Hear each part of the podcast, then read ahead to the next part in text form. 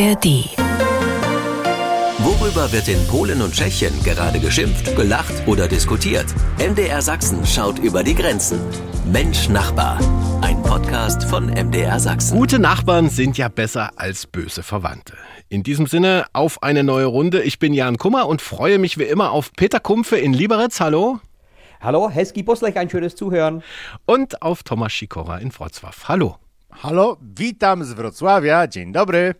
Winterferien haben ja jetzt begonnen in Sachsen, aber wer gleich mal zur Jesaska 50 wollte, einen schönen Skilanglauf machen, hm, nix da, grüne Wiese überall, Peter, was ist da los?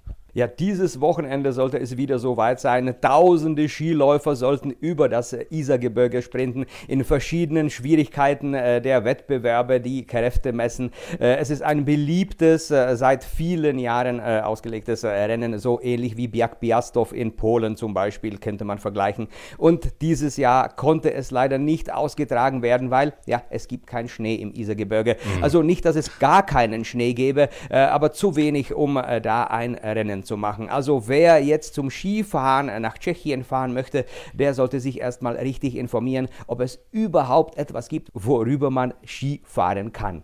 Thomas, welchen Wintersport könnt ihr in Polen aktuell treiben? Uh, in dieser Woche war der beliebteste Sport so etwas wie Parlamentsrugby. Äh, im, Im Sejm gab es eine Auseinandersetzung zwischen Abgeordneten und der Marschallgarde. Drei Millionen Menschen verfolgten das im Internet. Der Grund, die Opposition von der PiS wollte zwei Kollegen zu einer Sitzung ins Parlament holen. Denen war aber das Mandat entzogen worden, weil sie ein Gericht zu zwei Jahren Gefängnis verurteilt hatte. Sie wurden zwar von Präsidenten begnadigt, aber in Polen kann niemand, der verurteilt ist, Abgeordneter sein. Als sie nun in den Sejm wollten, setzte der Marschall, also der äh, Chef des Parlaments, seine Garde ein. Und das war so etwas wie Let's get ready for Rambo. Aber ganz ehrlich, wir warten lieber auf den, auf den Frühling mit, ja, mit echtem Sport im Freien. Ja, das machen wir auf alle Fälle. Mensch, Nachbar, unser Blick der besonderen Art nach Polen und Tschechien. Klang schon dramatisch, was da dieser Tage hier in Deutschland zu lesen war. Polen bereitet sich auf Krieg gegen Russland vor.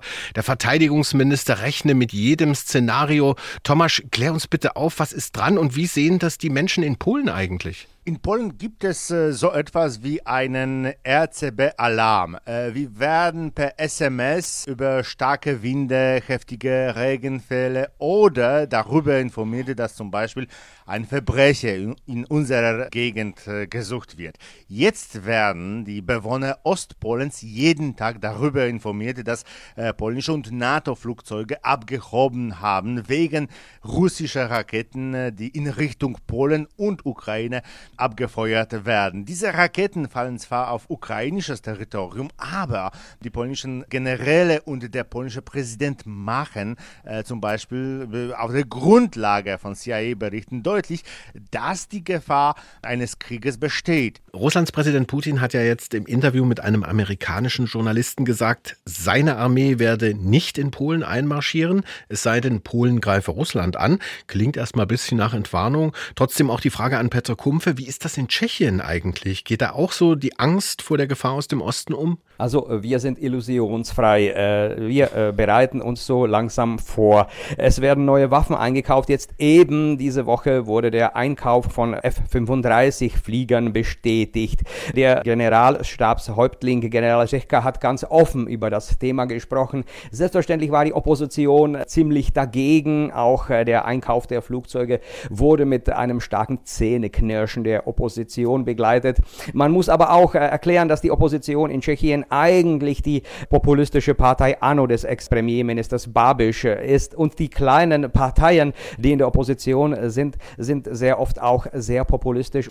Also wir äh, bereiten uns äh, nach dem ganz, ganz äh, alten Spruch, wer Frieden will, muss sich auf den Krieg vorbereiten.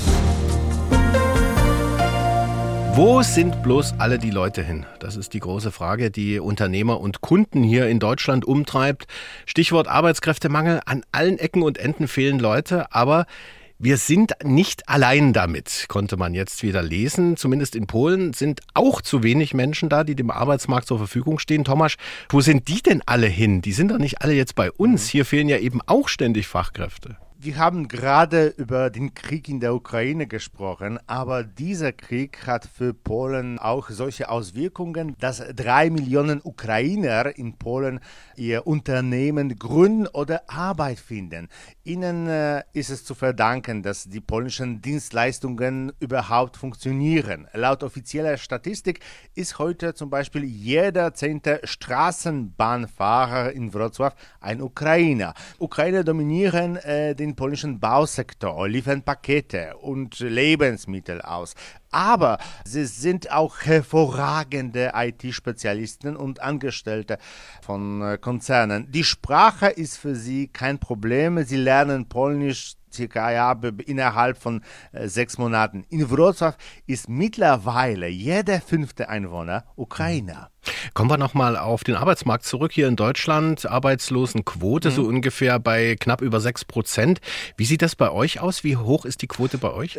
Sie liegt bei 5%, in Städten wie Wrocław bei 2%. Hinzu kommt aber, dass äh, vier von zehn Polen nicht nur einen Vollzeitjob haben, sondern sich mit äh, verschiedenen Nebenjobs äh, etwas dazu verdienen. Bei den hohen Inflation ist dies ganz oft eine Notwendigkeit, denn die Gehälter in Polen sind im Vergleich zu den Lebenshaltungskosten recht niedrig und das ist die polnische Art, mit dem Mangel an äh, Arbeitskräften umzugehen. Wir arbeiten im Durchschnitt wie anderthalb Personen.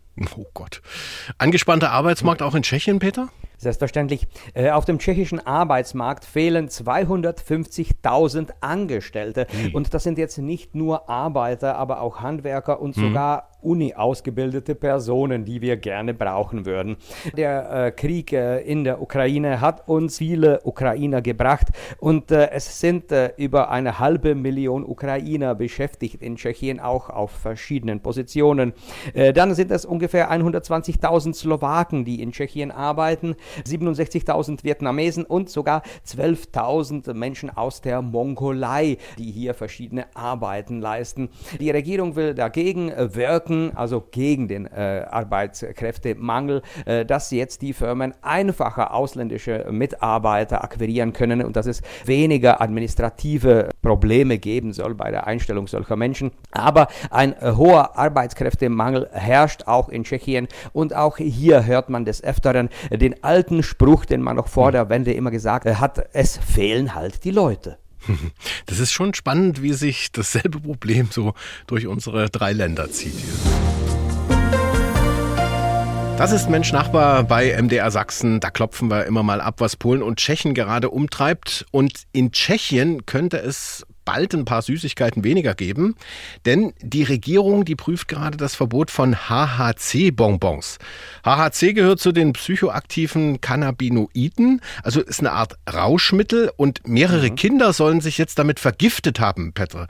Wo hatten die Kinder die Bonbons her und wie geht jetzt die ganze Geschichte weiter? Ja, das Problem ist, dass man diese Bonbons sehr oft in Kaufautomaten kaufen kann. Also ganz ohne Bedienung, man geht vorbei und man kauft sich die Bonbons und niemand will wissen, wie alt du bist und ob du sowas überhaupt zu dir nehmen solltest. Äh, das soll sich jetzt ändern und es soll ein Verbot kommen. Äh, also erstens sollen diese Bonbons nicht an Kinder verkauft werden und äh, so soll auch verhindert werden, dass ähnliche Produkte in Automaten verkauft werden. Also kaufen von Bonbons mit HHC nur ausschließlich mit Ausweis in der Hand und im Geschäft. Aber andererseits fragt man sich, ob äh, Alkohol, der eigentlich sehr leicht zugänglich ist und bei dem hm. alle dieses wirkt, äh, nicht das größere Problem ist, denn trotz der aller Verbote und äh, ja, Verbot an Kinder zu verkaufen, selbstverständlich bei Alkohol, äh, jedes Jahr haben wir wesentlich mehr Kinder, die sich mit Alkohol vergiften als mit HHC.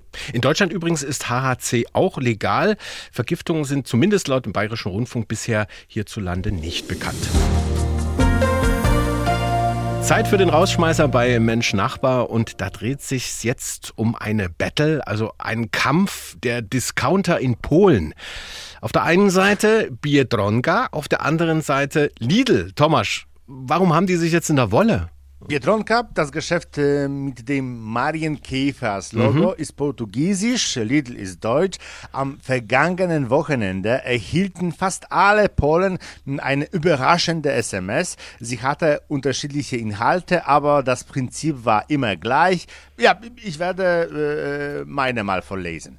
Schon am Montag in Biedronka Überraschungseier für zwei Slotte. Das ist äh, 23% billiger als bei Lidl. Und wenn Sie für 300 Slotte einkaufen, bekommen Sie 20 Slotte Rabatt.